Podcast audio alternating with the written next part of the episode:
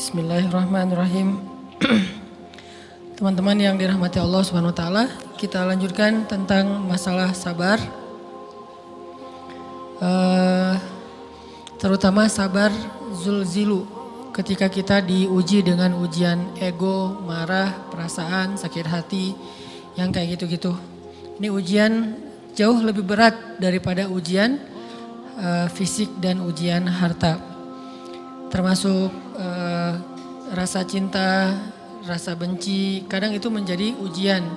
Kenapa ujian bikin kita jadi tidak lagi logis, nggak realistis, dan kadang-kadang mengabaikan hal-hal nilai-nilai yang kita selama ini pegang sebagai satu kebenaran. Kita ngabaikan batasan-batasan syariat.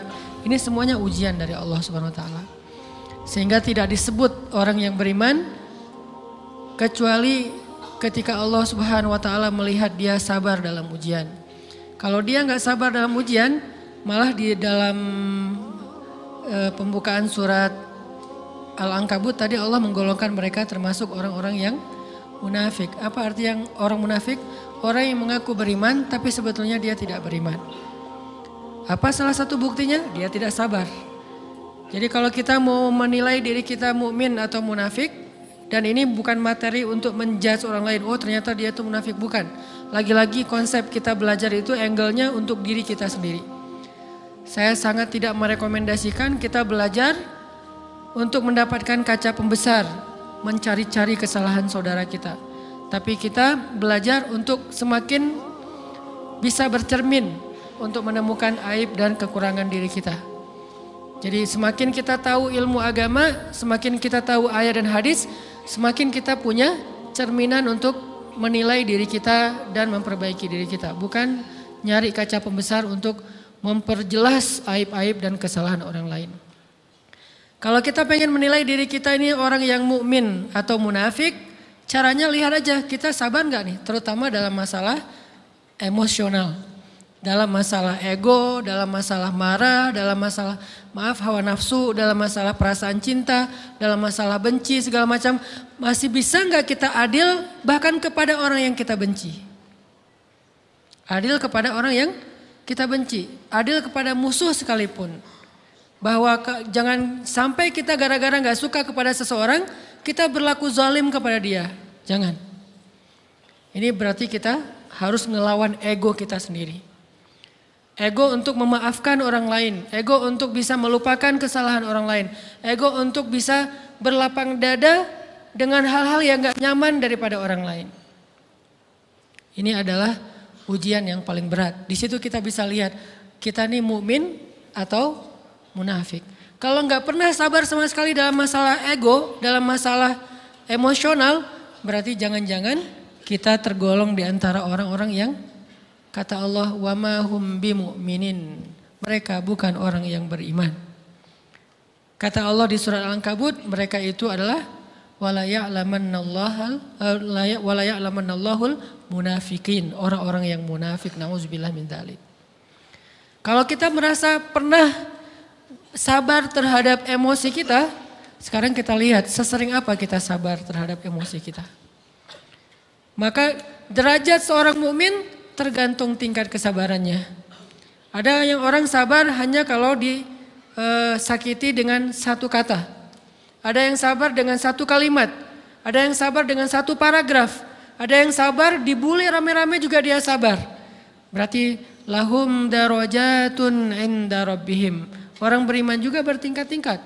Dan tingkatan itu tergantung tingkat kesabaran kita dalam menghadapi ujian, salah satunya ujian emosional kita, perasaan kita.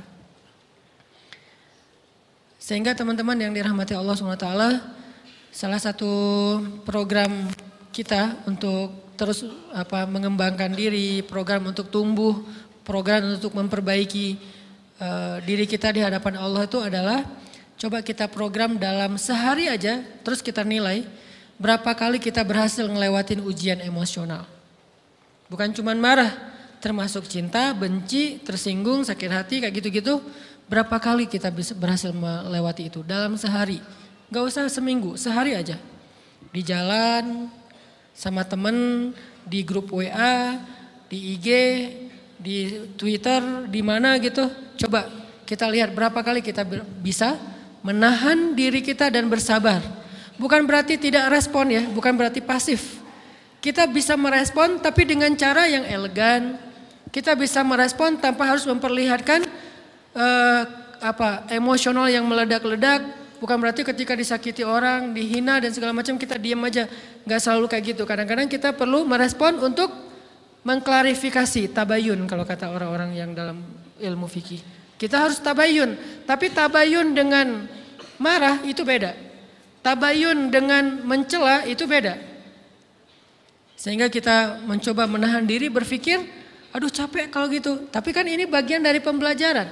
Makin terbiasa kayak gitu, terbiasa elegan, maka otomatis jadi nggak terlalu apa repot lagi. Kan awal-awal bersikap pengen ya, apa yang bijaksana, yang elegan, yang dewasa, itu kan kadang-kadang harus diusahain ya. Karena belum mengkarakter, harus mikir dulu gimana ya sikap yang paling dewasa, gimana ya sikap yang paling bijaksana, gimana ya sikap yang paling wise, gimana ya sikap yang paling elegan, masih mikir. Tapi setelah berkali-kali kita latihan, lama-lama itu menjadi spontanitas kita. Dan kalau udah bisa kayak gitu, insya Allah kita sudah mulai meniru nih akhlak Nabi Muhammad Wasallam. Ini ujian perasaan banget. Kalau tadi saya ngasih contoh diselingkuhin itu sebetulnya cuman apa bercanda ya.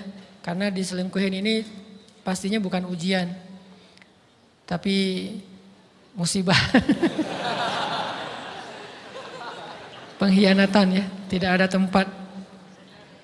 Gimana kita ngelawan perasaan kita kalau lagi kayak gitu? Gimana kita ngelawan perasaan kita kalau lagi di diuji? Gimana cara kita bersabar? Karena iman dan sabar itu bisa dibilang satu paket. Nggak disebut orang beriman kalau nggak sabar. Dan insya Allah orang yang sabar itu adalah ciri-ciri orang ber, beriman. Nggak mungkin disebut orang beriman kalau nggak sabar. Kita pikir memang iman itu hanya ucapan. Kalau iman itu cuma ucapan, inna solati wa nusuki wa mahyaya wa mamati lillahi rabbil alamin, gampang. Kalau iman itu cuma ucapan, hasbi Allah wa ni'mal wakil, gampang. Kalau iman itu cuma ucapan, La haula wala quwata illa billah gampang. Kalau iman itu cuma ucapan iya karena abudu wa iya karena stain gampang. Tapi Allah mengatakan wa mahum bimu'minin. Ahasiban nasu ayyutraku ayyakulu ayyakulu amanna wa hum la yuftanun. Emangnya cukup dengan hanya mengatakan kami telah beriman lalu tidak diuji? Ternyata iman adalah sabar dalam ujian. Jadi nggak mungkin orang disebut beriman sementara dia tidak sabar, sementara dia emosional, sementara dia temperamen, sementara dia orangnya meledak-ledak, sementara dia orangnya mengeluh, sementara dia orangnya berputus asa. Nggak mungkin. Karena ulama mengatakan la asu, La asu, jangan berputus asa. Fa innal ya's laisa min akhlaqil muslim atau mukmin. Karena sesungguhnya keputusasaan bukan di antara akhlak orang yang beriman. Orang yang beriman itu tidak pernah berputus asa. Serumit apa pun masalah kita, kalau kita punya yakin sama Allah bahwa Allah ala kulli syai'in qadir, maka kita pasti akan punya harapan. Kalau kita yakin bahwa Allahu Akbar, sebesar apa pun masalah kita, Allah lebih besar daripada masalah kita kan? Bukankah kita mendengar Allahu Akbar, Allahu Akbar. Ada gitu yang lebih besar daripada Allah? Harusnya kita tidak pernah berdoa kepada Allah sambil mengatakan, Ya Allah saya punya masalah besar. Itu sama aja dengan kita ngeledekin Allah. Sama aja kayak kita datang ke teman kita, kita bilang gini, eh saya mau pinjam duit. Enggak, enggak, enggak akan banyak kok. Saya tahu kamu kalau kebanyakan kamu enggak akan sanggup. Kan enggak mungkin kita ngomong gitu kan ya. Saya lagi banyak hutang nih. Saya mau minta tolong sama kamu. Insya Allah saya enggak akan minta seutuhnya. Saya tahu kamu juga kurang duitnya. Saya minta dikit-dikit aja lah. Kan enggak gitu kan cara kita minta tolong. Sama aja kita doa ya Allah. Saya punya masalah besar. Ngomong ke Allah punya masalah besar. Kalau kita ngomong ke manusia kayak gitu wajar. Tapi ke Allah, ya Allah saya punya masalah kecil nih. Apa? ada hutang sedikit, berapa? 100 M. Allah kan ghaniyun, maha kaya. Jadi jangan pernah mengatakan 100 M itu besar di hadapan Allah. Kita ngeremehin Allah banget. Bukankah Allah Maha Kaya? Jangan pernah mengatakan bahwa musibah kita ditinggalkan orang yang kita cintai, dibully seluruh dunia itu besar di hadapan Allah. Bukankah Allah cukup buat kamu kata kamu? Inna salati wa nusuki wa mahyaya hasbi Allah ni'mal wakil. Jadi Allahu Akbar. Sehingga kalau kita berdoa ya Allah saya punya sedikit masalah. Bukankah Umar pernah mengatakan, Ya nafsi, Iza daqat alaikid dunya, fala takuli ya Rabbi indi hammun kabir, fakuli ya hammun indi rabbun kabir. Wahai jiwaku, kalau kamu merasakan kesempitan, kegalauan, bingung, sakit, jangan pernah kamu mengatakan ya Rabbi, saya punya masalah besar. Tapi katakanlah wahai masalah, saya punya Rob yang maha besar. Iman dan harapan, berharap itu nggak bisa dipisahkan. Iman dan sabar itu nggak bisa dipisahkan. Iman dan berserah diri atau menyerahkan urusannya, tawakul atau kita nyebutnya tawakal nggak bisa dipisahkan. Bagaimana kita mau menyebut diri kita mukmin sementara kita nggak sabar ketika diuji dengan perasaan? Alhamdulillah kalau kita selama ini masih bersabar dengan ujian fisik. Ujian fisik yang setiap hari kita alamin apa? Lelah, capek, pulang kerja, pulang sekolah, pulang dari kampus, ngaji. Capek kan? Belum lagi macet-macetan, belum mandi pula. Dari tadi pagi, dari semalam kurang tidur. Dan segala macam. Lelah, capek, ngantuk. Kadang-kadang sampai drop kesehatan kita. Kita bisa lalui itu. Enggak apa-apa, capek-capek juga. Yang penting saya pengen belajar. Jalan nih jauh-jauh. Ada yang dari Sumedang, ada yang dari apa Lembang, ada yang dari Banjaran. Dari mana-mana datang pengen ngaji. Jarak jauh nggak apa-apa. Macet nggak apa-apa. Lelah nggak apa-apa. Habis duit nggak masalah. Tapi sampai di sini kesenggol dikit aja sama teman kita dalam ucapan mungkin, dalam ekspresi kadang-kadang kita senyumin nggak dibalas senyum atau mungkin hal-hal sepele itu bikin seolah-olah amal kita yang udah habis-habisan tadi jadi berkurang sampai habis pahalanya. Ujian perasaan. Kadang-kadang datang ke sini nggak ada rasa tidak nyaman sedikit mungkin dengan teman kita atau dengan orang yang di sebelah kita. Akhirnya kita merasa tersinggung, akhirnya kayak jadi berlebih-lebihan. Di tangga, di pintu, pas keluar, di tempat wudhu, di mana.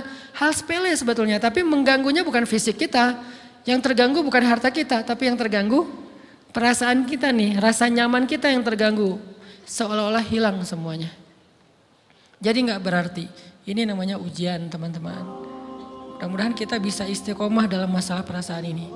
Pertanyaan uh, sederhananya adalah gimana sih cara kita menghadapi itu? Saya juga lagi belajar, ini bukan kata saya ya, tapi saya coba merangkum dari beberapa hadis, dari beberapa ayat.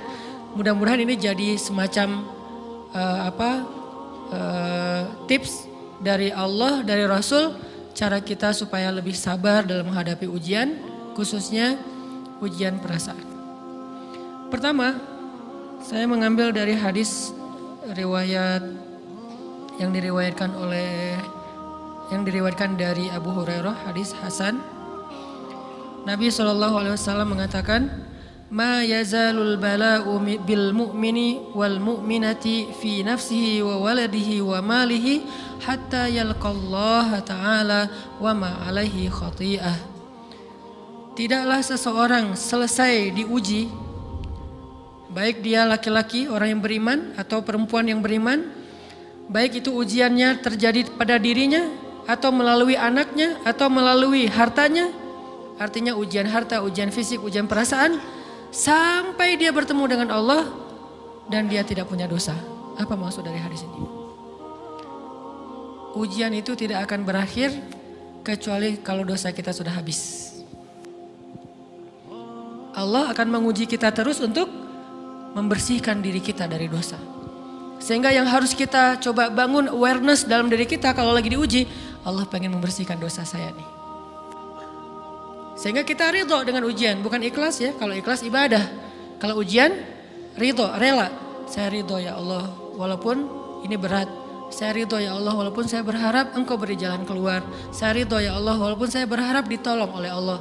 Tapi tetap ridho, ridho diberikan ujian itu sambil berdoa diberikan jalan keluar, ditolong, diberikan keajaiban. Cuman gak mau mengeluh.